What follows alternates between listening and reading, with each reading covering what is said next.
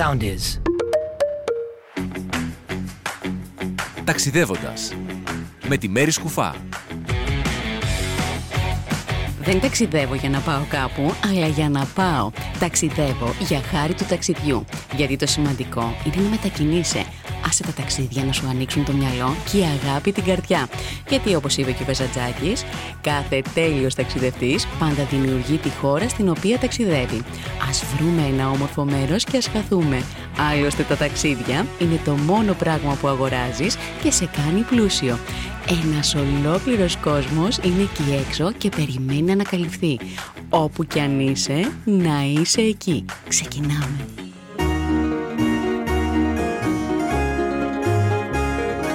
Θέλεις να κάνεις ένα ταξίδι στο εξωτερικό, αλλά δεν θες να πας στο εξωτερικό, αλλά θέλεις στο εσωτερικό που να μοιάζει λίγο με το εξωτερικό, ε, σου έχω τη λύση.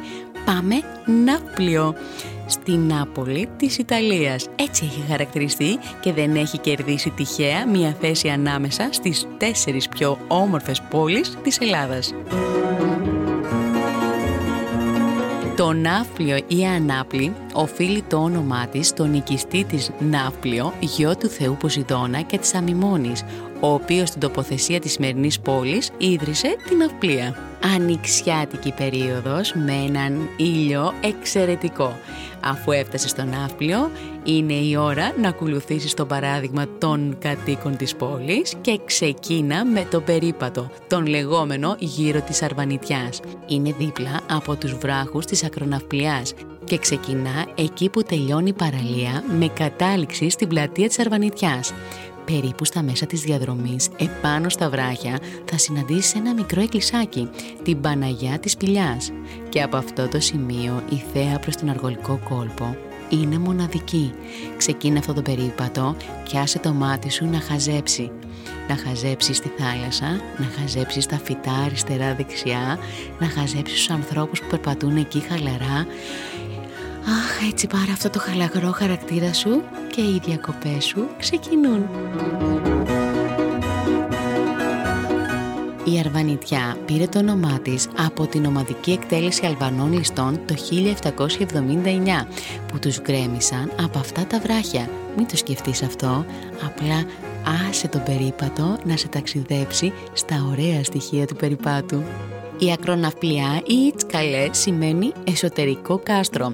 Αυτή η βραχώδης Χερσόνησο όμως αποτελούσε την ακρόπολη της πόλης από την αρχαιότητα έως τα τέλη του 15ου αιώνα. Εκεί θα δεις το κάστρο των πέντε αδέρφια.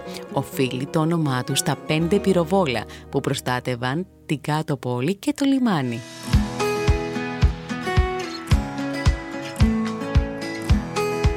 Ήρθε η ώρα να σου πω ένα μυστικό των ντόπιων. Μην το πεις σε κανέναν, θα είναι μυστικό. Εκεί στο πλάι της ακροναυπλιάς θα βρεις ένα μυστικό μονοπάτι το οποίο θα σε οδηγήσει σε μία μυστική σπηλιά. Μέσα στη σπηλιά μπορείς να φανταστείς τι θα βρεις. Όχι, όχι, όχι, δεν είναι αράχνες, σκέψου λίγο ακόμα. Αχ, δεν το βρήκες, αλλά θα στο πω εγώ. Και πρόσεχε, είναι μυστικό. Είναι ένα ανσασέρ. Μπες μέσα και άφησέ το να σε οδηγήσει μέχρι την κορυφή της ακροναυπλιάς. Η θέα είναι κάτι περισσότερο από μαγική.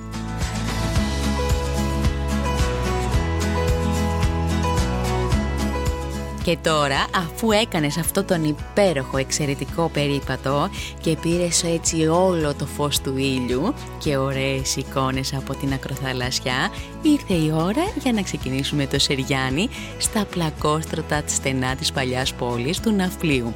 Κοίτα τα σακάκια που φέρνουν ονόματα από βασιλείς, από μεγαλοπρεπείς πλατείες και από γραφικές συνοικίες με αυτά τα εξαιρετικά υπέροχα νεοκλασικά.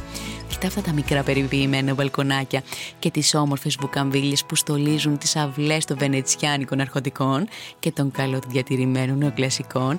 Δεν σε πάνε σε άλλη εποχή, έτσι εκεί που υπάρχουν οι πόρτες. ξεκίνα το περίπατο από το μεγάλο δρόμο, όπως είναι γνωστή ή αλλιώς Βασιλής Κωνσταντίνου, που διασχίζει όλο το ιστορικό κέντρο. Αυτό το μικρό πλακόστρωτο σοκάκι φτιάχτηκε με πρωτοβουλία του Ιωάννη Καποδίστρια και αποτέλεσε κεντρικό άξονα της πόλης τον 19ο αιώνα. Περπατώντας εκεί άφησε το μάτι σου να χαζεύει στα ωραία αυτά παλιά νεοκλασικά. Ξεκίνα να περιπλανιέσαι μέσα στα σοκάκια και βρες το κτίριο Βασιλέως Κωνσταντίνου. Πρόκειται για ένα αξιόλογο πρώιμο τριόροφο κτίριο. Η ανέγεση του κτιρίου υπολογίζεται το 1828 με 1865, αλλά εικάζεται ότι είναι πιθανότητα παλαιότερο βρες το πρώτο γυμνάσιο που κατασκευάστηκε το 1830 και το πρώτο φαρμακείο που χρονολογείται το 1828. Ανακάλυψε που είναι το πρώτο Υπουργείο Στρατιωτικών που πρόκειται για ένα κτίριο και αυτό του 1828 και επισκευάστηκε στην Καποδιστριακή εποχή και στέγασε το πρώτο Υπουργείο Στρατιωτικών όπως και το Δημαρχείο που χτίστηκε από το Σταμάτη Βούλγαρη κατά την Καποδιστριακή εποχή ψάξε για τις φελικές Λεωνάρδου που είναι δίπλα με το κτίριο του Βουλευτικού τοποθετημένες πίσω από αυτό και βρίσκονται μέσα στο ίδιο οικόπεδο το οποίο αναγέρθηκε στα χρόνια της τουρκοκρατίας. Πρέπει οπωσδήποτε να επισκεφτείς τον Ιερό Ναό του Αγίου Σπυρίδωνος, όπου εκεί το 1831 δολοφονήθηκε ο Ιωάννης Καποδίστριας. Ψάξε, κάπου εκεί θα βρεις και την τρύπα από τη σφαίρα. Το βουλευτικό, το πρώτο κοινοβούλιο, πρόκειται για ένα από τα λίγα κτίρια τουρκικής αρχιτεκτονικής που χτίστηκε το 1730 κατά την τουρκική κυριαρχία. Εκεί θα βρει και το παλιό τζαμί. Πρόκειται για ένα τουρκικό κτίριο που κτίστηκε την τουρκική περίοδο και βρίσκεται στη βορεινή πλευρά της σημερινής πλατείας του Συντάγματος. Καθώς περιπλανιέσαι θα συναντήσεις και το κοιμόμενο Λέον. Το συγκεκριμένο γλυπτό δημιουργήθηκε το 1836 από το γερμανό γλύπτη Σίγκελ ως φόρο τιμής για τους βαβαρούς στρατιώτες της φροράς του Όθωνα που πέθαιναν από την επιδημία τύφου. Και τώρα έχεις όρεξη για γυμναστική, γιατί σύμβολο του ναυπλίου πλέον ποιο είναι; Σωστά, το παλαμίδι. Οπότε βάλε τα πιο άνετα παπούτσια σου και ετοιμάσου να κάνεις ένα μικρό κατόρθωμα. Χίλια παρά ένα σκαλοπάτια θα σε οδηγήσουν στην κορυφή του κάστρου του Παλαμιδίου.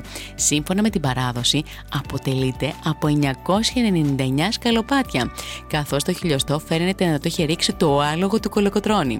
Στην πραγματικότητα όμως θα ανεβείς λιγότερα σκαλοπάτια. Ε, τώρα για σένα που δεν αντέχεις υπάρχει κι άλλος δρόμος που μπορείς να πας και να αφήσεις το αμάξι σου. Εκεί, σε ένα μικρό κελί, φυλακίστηκε ο καταδικασμένος σε θάνατο Θεόδωρος Κολοκοτρώνης. Και τώρα, αφού κουράστηκε στο Παλαμίδι, ήρθε η ώρα να ξανακατεύουμε στο κέντρο της πόλης και να πάμε στο φρούριο Μπούρτζι, θαλασσόπυργος ή καστέλι. Ακόμα και αν δεν έχεις ακούσει τι ήταν, η ομορφιά του μέσα στη θάλασσα σε μαγεύει. Έχει χτιστεί επάνω στο νησάκι των Αγίων Θεοδόρων και στο παρελθόν έχει υπάρξει από φυλακή και ξενοδοχείο και εστιατόριο πολυτελείας. Μπορείς να το επισκεφτείς με τα καραβάκια που αναχωρούν μπροστά από το λιμάνι ακριβώς απέναντι από το Μπούρτζι θα βρεις πάρα πολλές καφετέρειες και ζαχαροπλαστεία. Άκου να δεις τι θα κάνεις. Θα καθίσεις, θα απολαύσεις το καφέ, το ποτάκι σου, το γλυκάκι σου με θέα το μπούρτζι και θα περιμένεις την ώρα του λιοβασιλέματος. Τα χρώματα που θα πέσουν πάνω του θα σε μαγέψουν.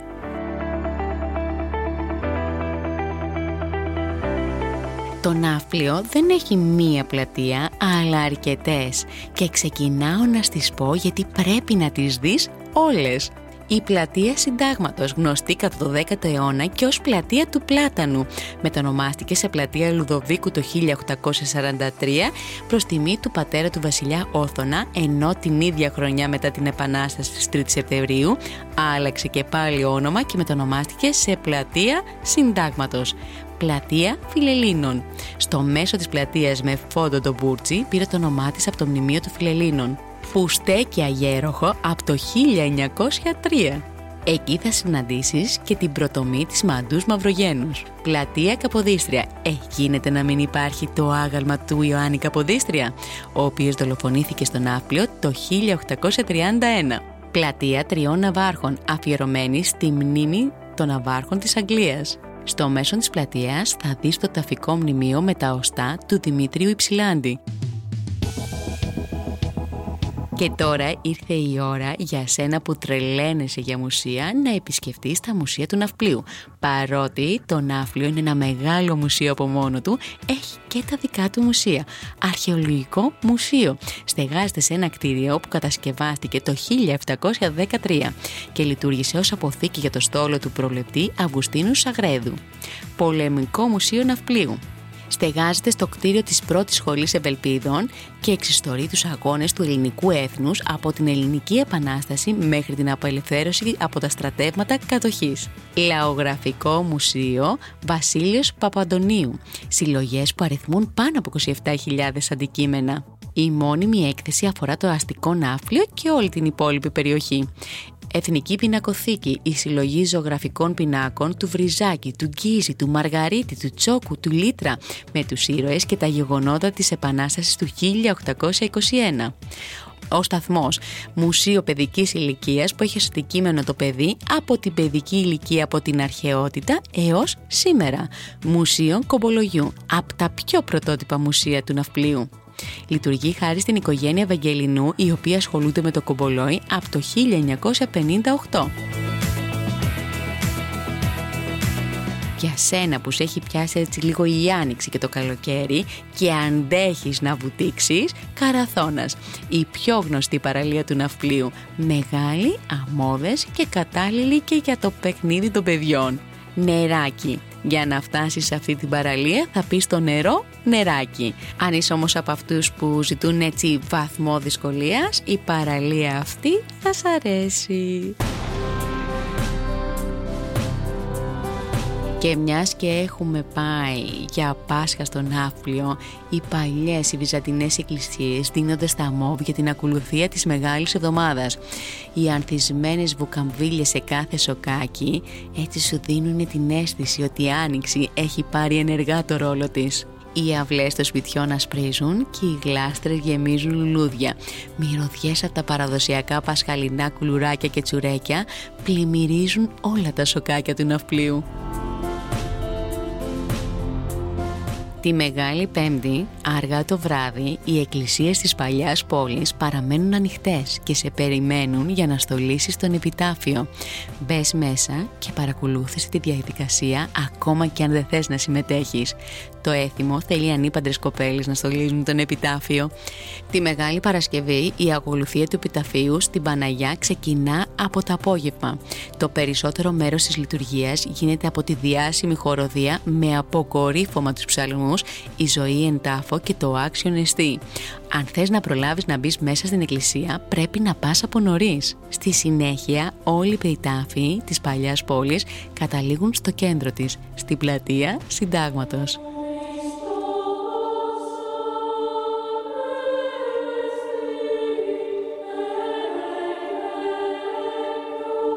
Το βράδυ του Μεγάλου Σαββάτου, μία μεγάλη εξαέδρα στείνεται στην πλατεία Συντάγματος.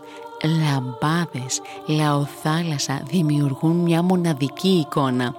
Μη φοβηθείς όταν η ώρα πάει 12, γιατί τα βεγγαλικά θα κάνουν γιορτή. Εάν θες να δεις το κάψιμο του Ιούδα, θα πρέπει να πας στην Ασίνη. Το Μεγάλο Σάββατο οι νέοι κατασκευάζουν ένα χειρένιο ομοίωμα του Ιούδα, το οποίο την Κυριακή του Πάσχα, μετά τη λειτουργία της αγάπης, το στείλουν σε ένα ικρίωμα και το έκαιγαν με όλο το χωριό να παίρνει μέρος. Στο Τολό θα δεις το αυγό της λαμπρής, τη Μεγάλη Πέμπτη, αλλά και τη λιτανία του επιταφείου μέσα στη θάλασσα. Αν σ' αρέσει να οδηγάς, αξίζει να το δεις. Στο Ναύπλιο το Πάσχα γιορτάζεται με όλες σου τις αισθήσεις. Κυρίως όμως σε κάνει να νιώσεις αυτή την προσωπική σου Ανάσταση. Να αισθανθείς ευγνώμων που είσαι σε ένα τέτοιο μέρος με τέτοια ομορφιά και τέτοια ιστορία. Τώρα ήρθε η ώρα να σου προτείνω πού μπορείς να φας. Λαγκρατέλα. Στο ταβερνάκι έολος, στο αμπελοφάσουλα και παντζάρια, χταποδάκι ψητό ή καλαμάρι γεμιστό, αλλιώς ζήτα να ενημερωθείς για τα πιάτα ημέρας. Στο Ελπόρτο δοκίμασε πενιρλί και καλτσόνε.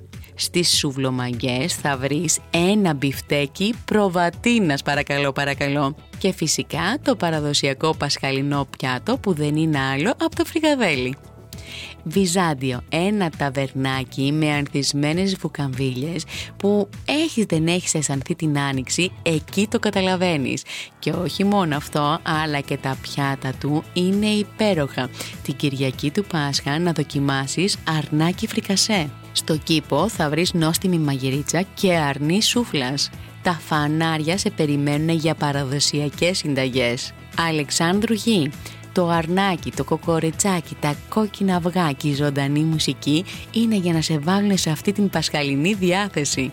Η ψαλίδα σε περιμένει μετά την Ανάσταση για εξαιρετική μαγειρίτσα, ενώ την Κυριακή του Πάσχα βάζουν σούφλες και ψήνουν αρνιά τιμώντας την παράδοση. Στη Νέα Κίο θα βρεις την ψαροπούλα για ψαράκι φρέσκο και όχι μόνο αυτό, αλλά θα αισθάνεσαι ότι το κύμα σ' ακουμπάει. Στον Άφλιο θα βρεις ό,τι καφέ θέλεις, ειδικά απέναντι από το Μπούρτζι. Κάτσε όπου σου αρέσει. Εγώ έχω να σου πω να πας στο Τζελάρτο, που έχει νηστίσιμο χειριοποίητο παγωτό όλη τη μεγάλη εβδομάδα και παγωτό τσουρέκι νουτέλα πάρε από το μεσάλι ένα καφεδάκι στο χέρι και ένα έτσι γρήγορο σνακ και πήγαινε και κάτσε στην παραλία για να θαυμάσεις έτσι αυτή την όμορφη περατζάδα. Μην ξεχάσεις από το μεσάλι να πάρεις και πασχαλινό τσουρέκι. Καλά, με το που φτάσεις κοντά στο μαγαζί θα σου σπάσει τη μύτη και να είναι το σίγουρο δεν θα πάρεις μόνο ένα. Πήγαινε στο ηλιοστάσιο με θέα το φάρο, τη θάλασσα και το μπούρτζι και μπορείς να απολαύσεις το καφεδάκι σου αλλά και το ωραίο σου κοκτέιλ. Στον Έγκρο θα βρεις εξαιρετικό καφέ για να χαλαρώσεις και στο σοκάκι που αποτελεί σταθερή αξία στην πόλη με διακόσμηση που σε ταξιδεύει σε χώρες μακρινές. Τώρα εάν εσύ θέλεις και κάτι έτσι ιταλικό θα βρεις πίσω από την πλατεία συντάγματος το παγωτατζίδικο που σερβίρει αυθεντικό ιταλικό τζελάτο και είναι γνωστό ως ο Ιταλός. Και τώρα για τη διαμονή σου, εάν αναζητάς ένα ξενοδοχείο με άβρα ιστορία, στο Grande Bretagne Hotel σε περιμένει με θέα στο Μπούρτζι. Το Ilion Hotel Suites είναι ένα επιβλητικό κτίριο 400 ετών πρώην κατοικία ενός δημάρχου του Ναυπλίου που θα σου μείνει αξέχαστη διαμονή σου εκεί. Άσε που νομίζεις ότι γυρνάς πολύ πίσω στην ιστορία. Το Hotel Υπόλοιτη στεγάζεται σε παλιό αρχοντικό στο κέντρο της πόλης και προσφέρει όμορφα ευρύ χωροδωμάτια με υπέροχες σουίτες. Το Ναυσιμεδόν, ένα παλιό αναπαλαιωμένο αρχοντικό που σε περιμένει να σε φιλοξενήσει και να σε ξεκουράσει. Το Έλενα Hotel, ένα οικογενειακό περιβάλλον ζεστασιάς και φιλοξενίας για να αισθάνεσαι λες και είσαι στο σπίτι σου. Αν θες να πάρεις έτσι κανένα ξεχωριστό δωράκι, στις αγνήθες θα βρεις πολύχρωμες υφαντές εσάρπες, φουλάρια, αλλά και υφαντές γραβάτες που θα σε ξετρελάνουν. Και ήρθε η ώρα της επιστροφής. Πες μου δεν πέρασες υπέροχα; Ε, πριν φύγεις μην ξεχάσεις να νοικιάσεις ένα ποδήλατο και να κάνεις άλλη μία τελευταία βόλτα στο κέντρο της πόλης. Για σένα που βαριέσαι το ποδήλατο, σου έχω τη λύση. Πήγαινε και βρες το λεωφοριάκι που επίσης κάνει το γύρο της πόλης. Μπες μέσα, κάθισε και απόλαυσε τη διαδρομή. Ακολουθήστε μας στο Soundees, στο Spotify, στο Apple Podcasts και στο Google Podcasts.